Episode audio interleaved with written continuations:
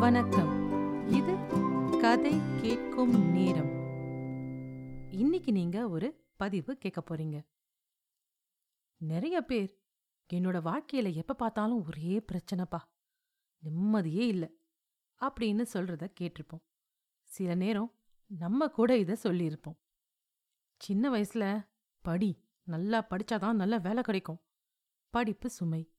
Next நல்ல வேலை கிடைச்ச பிறகு இல்லனா சுமாரான வேலை கிடைச்ச பிறகு நல்ல பொண்ணு இல்லனா நல்ல பையன்.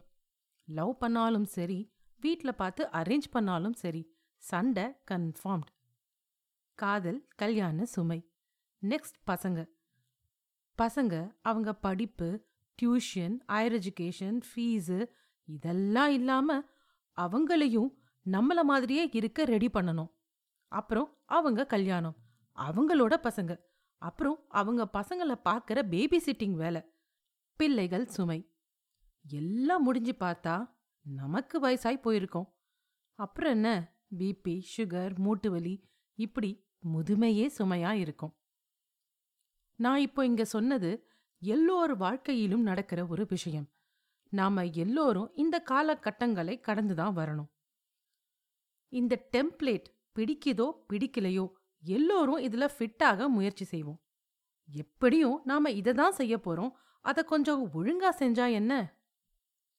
சின்ன வயசுல படிப்புல ஆர்வமா இருக்கிறது இள வயதில் ரிலேஷன்ஷிப்ல ஹானஸ்டா இருக்கிறது நடு வயசுல ரெஸ்பான்சிபிளா இருக்கிறது முதுமையில முதுமைய அக்செப்ட் பண்றது இதெல்லாம் சுமைகளை சுகமாக்கும்.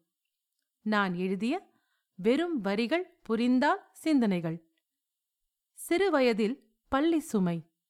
இளவயதில் காதல் சுமை. நடுவயதில் பிள்ளைகள் சுமை. முதுமையில் முதுமையே சுமை. சிறுவயதில் ஆர்வம் இளவயதில் நேர்மை நடுவயதில் பொறுப்பு முதுமையில் ஏற்பு. இவை சுமைகளை சுகமாக்கும். இன்னொரு பகுதியில் உங்களை மீண்டும் சந்திக்கிறேன். நன்றி ராரா.